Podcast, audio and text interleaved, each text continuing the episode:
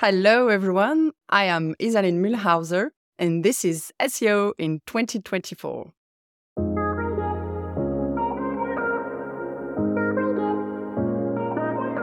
Isaline, what's your number one SEO tip for 2024?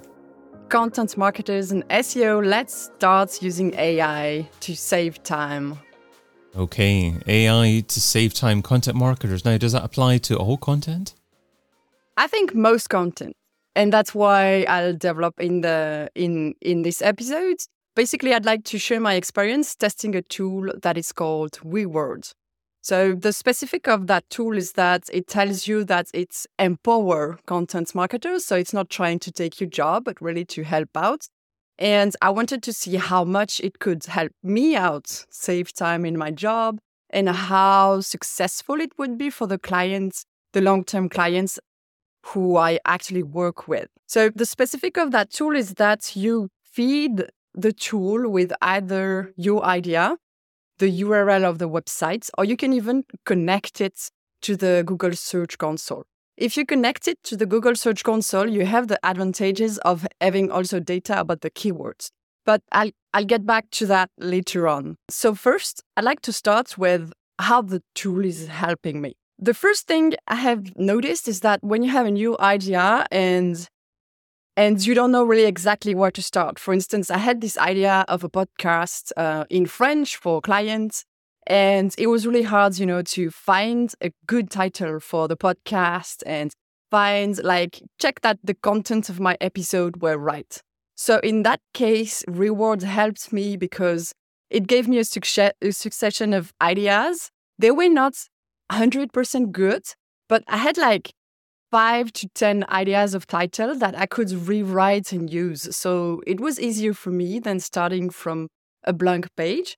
And the second thing it helped me is that it also gave me a list of title blog post article, which I could sort of compare to the content of the episodes I had already planned to see if like I was in the right direction or if I had missed something. And it's it gave me confidence to go like, okay, so yes, I'm in the right direction. Like I see that when I feed the tool with who the public is for and what I'm trying to do, because the tool is asking you questions at the beginning, like it sort of goes in the same direction. So I found that it really sped up my process in that case when I didn't want to, you know, spend hours researching or doing customers interview or all these type of things. So, a couple of questions about getting started with this tool. Uh, I mean, firstly, transparency. Should you be telling your clients that you're using these sort of tools, that you're using AI to augment their content in essence? And also, you mentioned Google Search Console there as well, and connecting their Google Search Console um, to this particular platform. So, should you be uh, completely upfront with your clients about precisely what you're doing with their data? That's the thing. I make a difference between the moment where I'm gathering ideas, trying to make an offer, make a plan. I don't work yet for the clients, but I'm making like shiny good ideas and I'm trying to go fast because like onboarding a client and getting that lead to be a client takes a lot of time. So I need to be fast. So in that case, I think it's okay not to tell them because it's just about my skills to use. Like it's just good for me that I have a process that saves me time. But in the other scenario where you can uh, connect the search console, I have not connected the search console of a client without asking them because those data, like, they don't belong to me.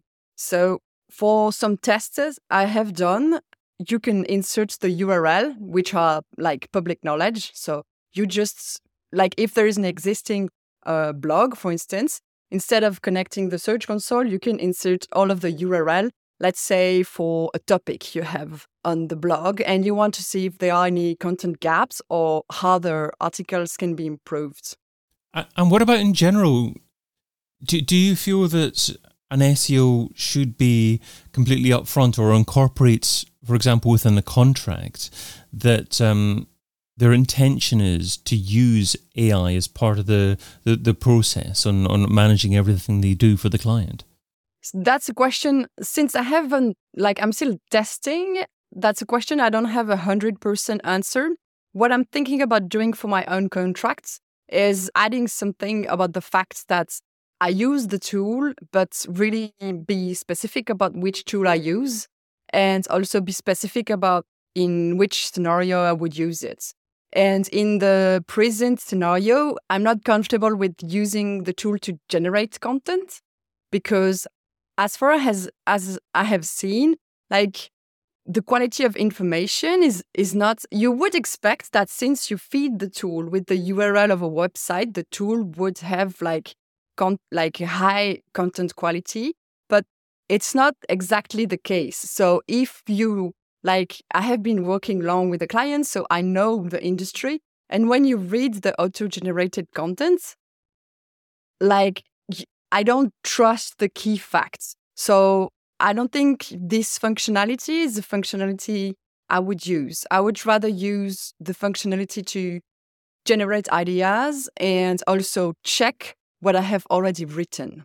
So that's the third functionality that is interesting about that tool. Understood. So, do you have any process for creating your articles to begin with before using Rewords to optimize them using AI?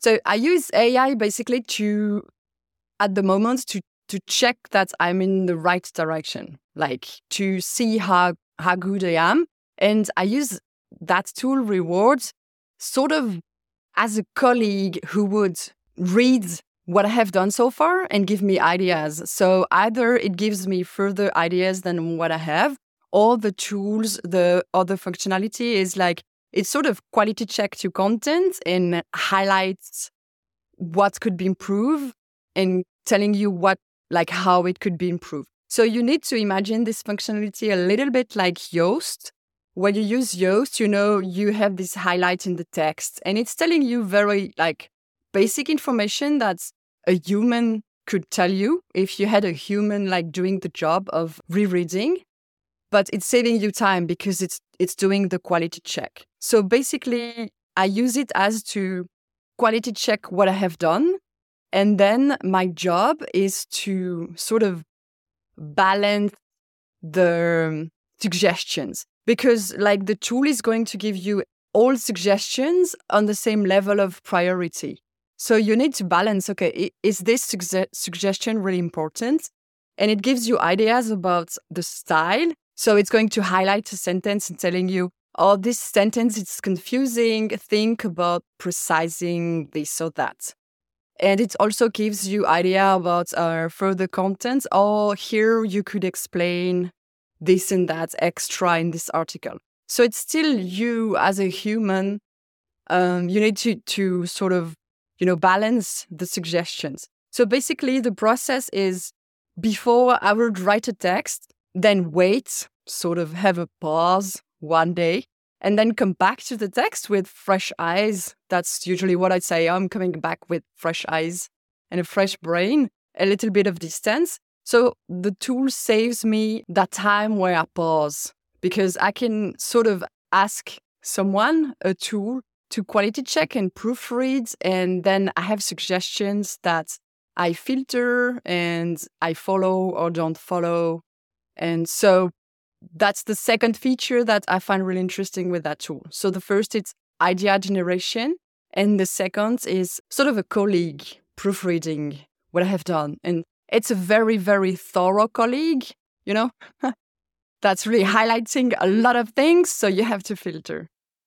So there's a few tools that I've tried as well. I mean, I haven't tried the uh, the one you've suggested, Reword specifically, but um, I've tried taking some text from different places and using AI to augment it, improve it a little bit. And then I put the text into another website called originality.ai. I'm not sure if you've heard of that one at all.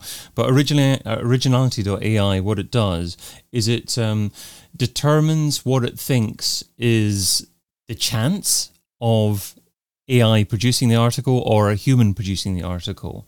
And I'm quite often finding that even if I've taken an original piece and then using then used another piece of AI to enhance it in, in inverted commas, and then put the enhanced version into originality.ai, I have found that the, the tool says it believes that almost it's a 100% chance that it was written by AI. And that scares me a little bit because um, if I want to use that piece on my website or in other places, perhaps Google might not treat that piece as positively as they might treat a piece that they believe would have been written by a human being. Is is that the kind of process that you've utilized, you've checked, that you, you would also follow?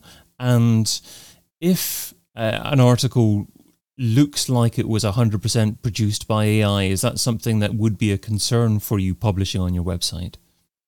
So that's where I don't use the functionality of the tool where it writes for me and where the writer needs to filter. Most of my clients have have a branding. They are established brands. So they have ways of saying things that I have to use when I write the article.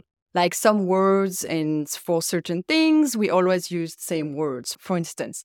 So I wouldn't write what the AI tells me to write. I think it's more about using the tool as a hint about where it could be better, but really filtering. And there is a branding. When we write an article, we write a certain way that is correct for the brand. And when I tested the auto generative content, I also found that the quality of the text sounded sort of off. So it's not only the information, but it's sort of off. So that's where I think it's really important that a human manages the content and filters what is necessary and what is not to sort of navigate the tool according to the brand's universe of the clients we're working with. And does Reword produce any facts? And if so, are these facts that you checked just to ensure that they're absolutely right? Because you hear stories of AI coming up with facts that aren't necessarily completely true or perhaps completely wrong. Yes, at this stage, I wouldn't trust what the, the functionality. There is a button and a functionality where the tool writes for you. I wouldn't trust this part and I wouldn't use it at this stage because when I have tried it, I have found it like unconclusive like this is not something I would propose. And I think if you actually use it to create content, this is something that you should discuss with the clients. At this stage, I use it like really to help me quality check and benchmark. I use it like an exterior eyes. You know, at the beginning of my activity, I used to work a little bit with my dad. He's a retired and it was really helpful for me to have, we always say in French, four eyes are better than two. But the thing is, when you're consultants, a solo consultant, you are often on your own and content is expensive. So you might not have this four set of eyes. I used to ask my dad and, you know, invite him for lunch in return because it was more like giving me confidence and because he's really good at spelling. So I think this is how I would use the tool. Like it does not replace my dad, like never. Nobody ever can, nothing, of course. But it gives me this extra set of confidence, highlighting me what is good, what is bad. And which means also that if the client comes to me and tells me, Oh, I have seen that in your text you have done such a such a thing, which sometimes happens when the client starts using tools as well you know, it happens today with um, Ahrefs. When you do an audit, the client do, does the automatic audit in Ahrefs, and it's telling you, "Oh yeah, Ahrefs gives me such and such. Why didn't you like highlight it this way in your audit?"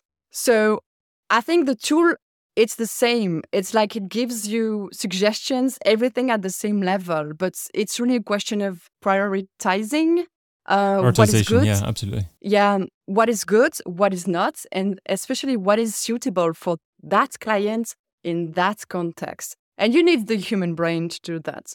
So it's really more gives me a set of confidence and sort of have an extra thing correct what I'm doing. So, how did you go about choosing Reword as the tool that you wanted to test? Excellent question. it was a word of mouth thing, really. um, someone I knew was trying it out and said, "Oh, I have fun," It gives me idea, and I was like, "Okay, let's let's try it." And so I haven't tried. I have been testing it on several projects, and I feel like if I want to have a good overview, I need to test it for a while for different topics to understand the shortcomings better. Because that's the thing, we need to understand the shortcomings to manage them before I so I need to test it long enough to understand it before I test another tool. So if an SEO is struggling for time, what's one thing that they can stop doing now so they can spend more time doing what you suggest in 2024? So for an SEO struggling with time, especially for consultants who have to create offers, for offers, you, you need to feed your clients with something interesting, something shiny. And sometimes you don't have a long time to do an awful lot of research. Depending on the clients, you need to be fast, which means in that case, this tool is useful to get things coming, you know, like not sitting in front of the blank paper. You have suggestions, even though they're not 100% good. This is something you can start working with. So it's sort of unblock sometimes like it you know gets me started sometimes and it saves me time uh, especially the generating idea part but I think this generative idea part, you can obviously find it with other AI tools. You don't have to use Reword for that. Isaline Muelhauser is SEO consultant at Pilea, and you can find her over at pilea.ch. Iselin, thanks so much for being part of SEO in 2024. Thank you for inviting me and um, have fun with AI. I've been your host, David Bain. Get your copy of SEO in 2024, the book, over at SEOin2024.com.